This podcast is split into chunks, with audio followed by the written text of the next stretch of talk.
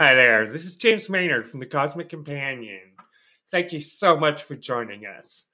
Now, our podcast is put out through Anchor FM.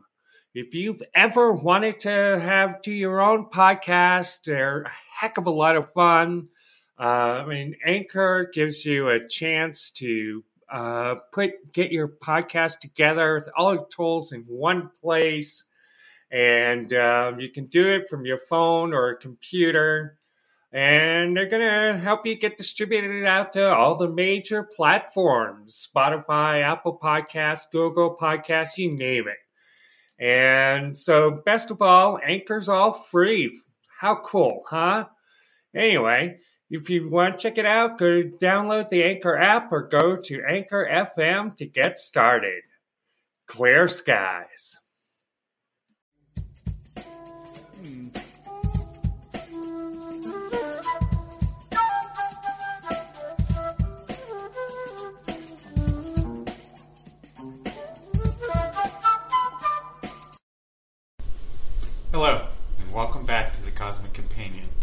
In this week's episode of Astronomy News with the Cosmic Companion, we learned about the unfortunate fate of Comet Atlas, which recently shattered as it approached the Sun, quashing dreams of what could have been a magnificent celestial spectacle.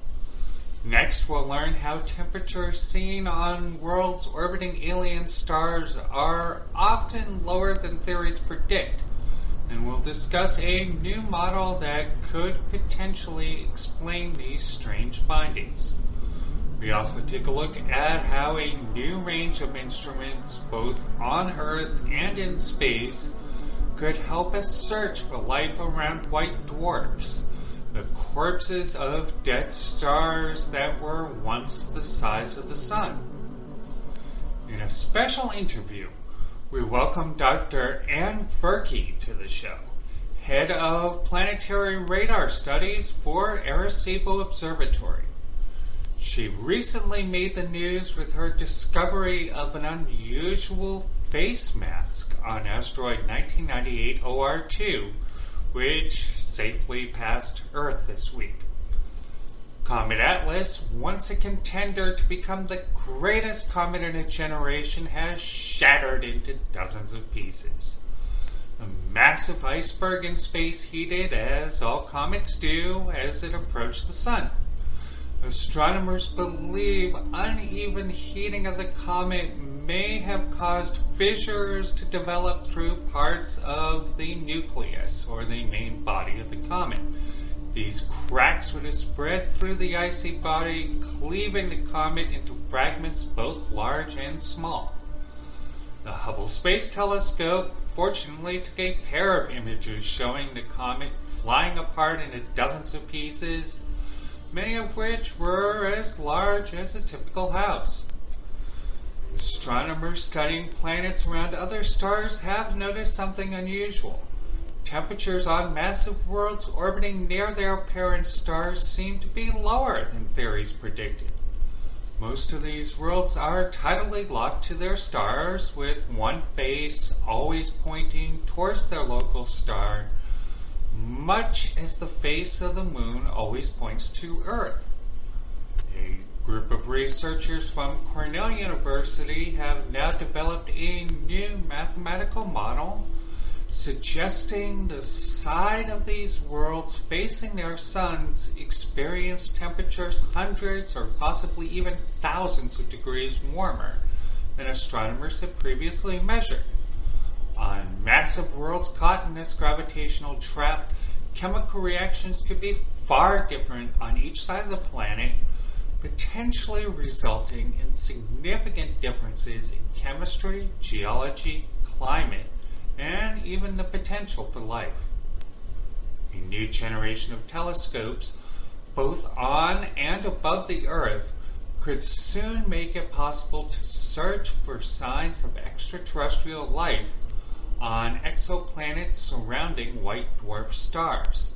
These tiny stellar remnants are the remains of dead stars collapsed to about the size of the Earth. As stars like our Sun die, they go through periods of shrinking and swelling, as they heat up and cool over time.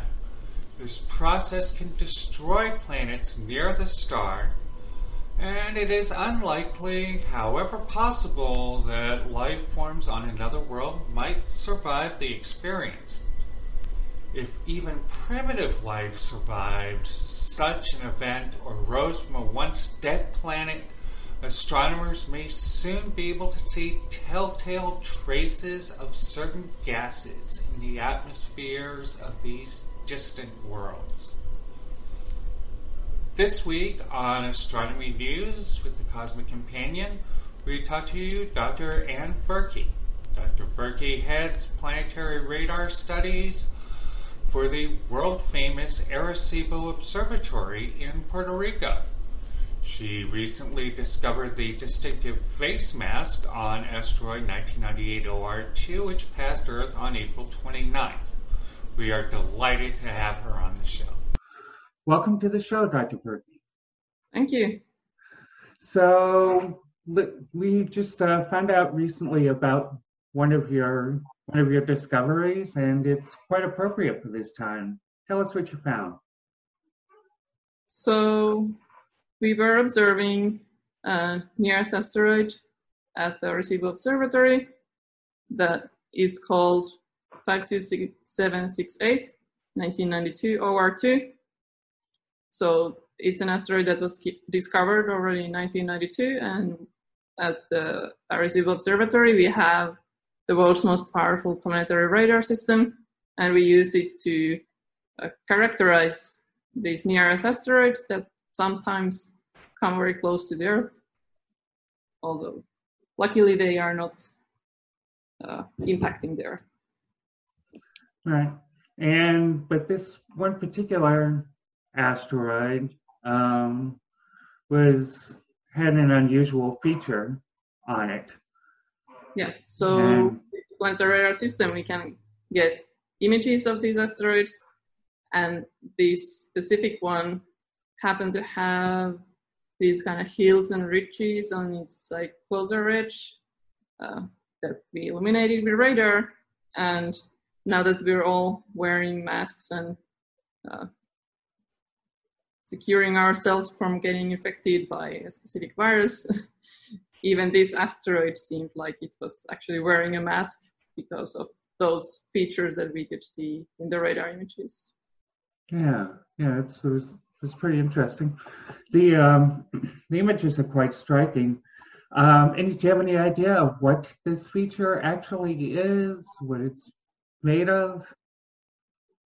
So it's probably uh, some kind of crater so in our radar images, we see like a very bright leading edge.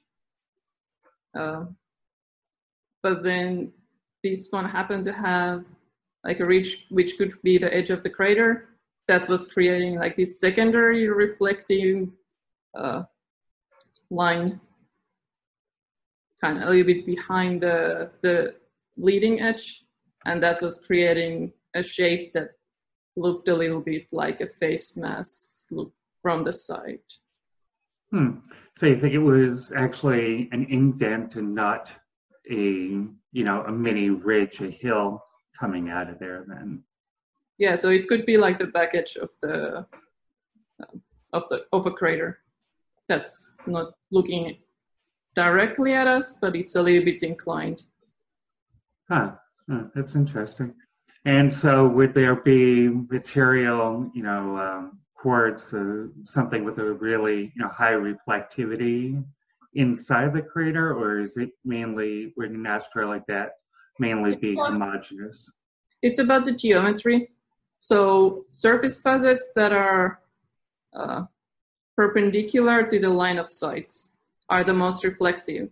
So, if you imagine like a shape of a crater, that's that you look in a little bit inclined direction so that you can see like a, that the back edge of the crater is perpendicular to the line of sight.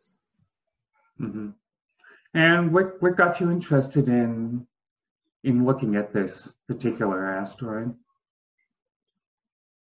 one thing that makes this asteroid interesting is that it's it's a little bit bigger than majority of the asteroids that that come this close to the Earth. So this one is almost two kilometers in diameter, and well, these asteroids are the ones that can have these craters that can bring out interesting surface features. Sometimes they even have moons. Uh, so that's one of the other things we check in asteroids, that if, if we could see like natural satellites going around them. Hmm.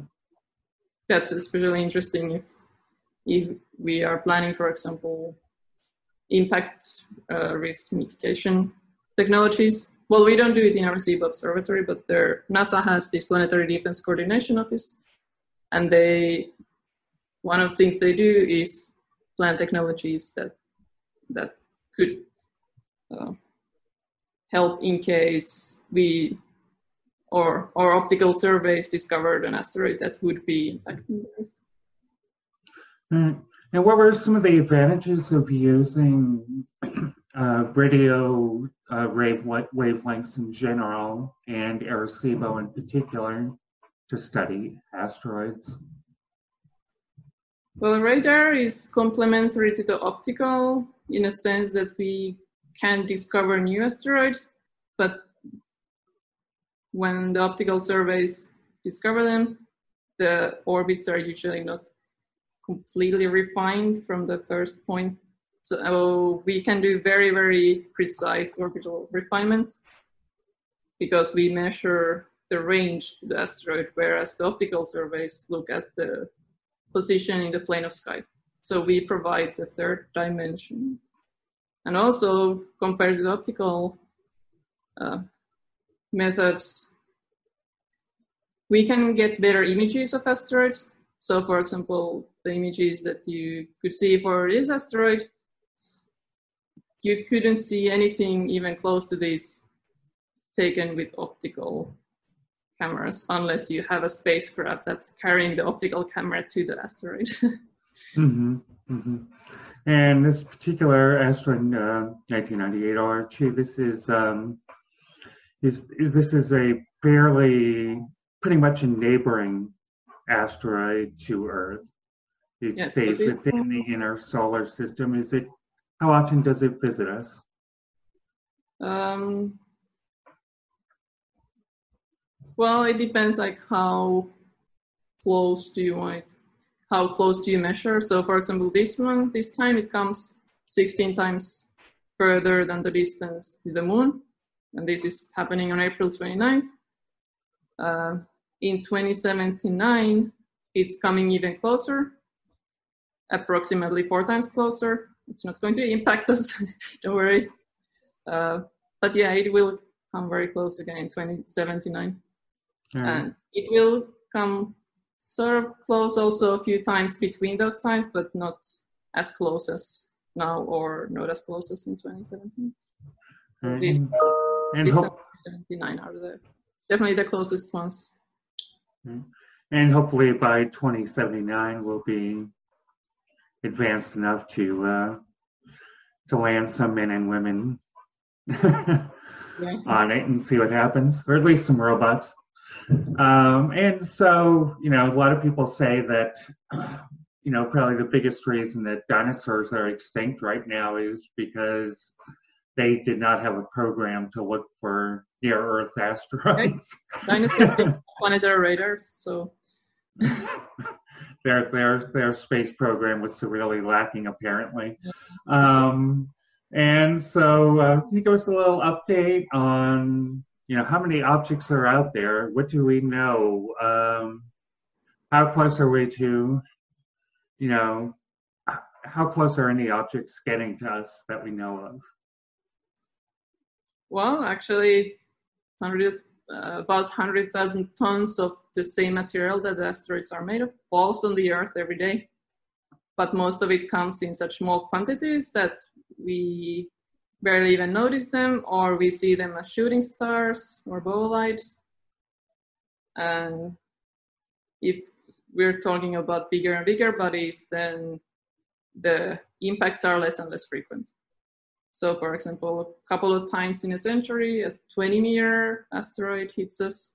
For example, I think in 2014, if you remember, uh, something called Chelyabinsk meteor.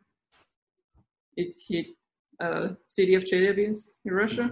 All right. And all it was like approximately 20 meters across. It exploded in the atmosphere, it broke some windows, uh, but nobody died. All right. I never knew that was incredible. I think it was 1,100 people reportedly had, had to go to the hospital. And hmm um, so, how much warning do you think we would have for, let's say, something 100 meters across that could do Uh, some serious damage? Depends on the success of the, the space programs. So there are several optical surveys that are continuously looking for for asteroids. Uh, almost all asteroids that are one kilometer or bigger have already been discovered. So those shouldn't be uh, sneaking behind our backs, so to say. hmm Uh, but there is still a lot of work to do with, for example, 140 meters and bigger than those, uh, and especially smaller than those. And that's usually considered the limit for for something called potentially hazardous asteroids.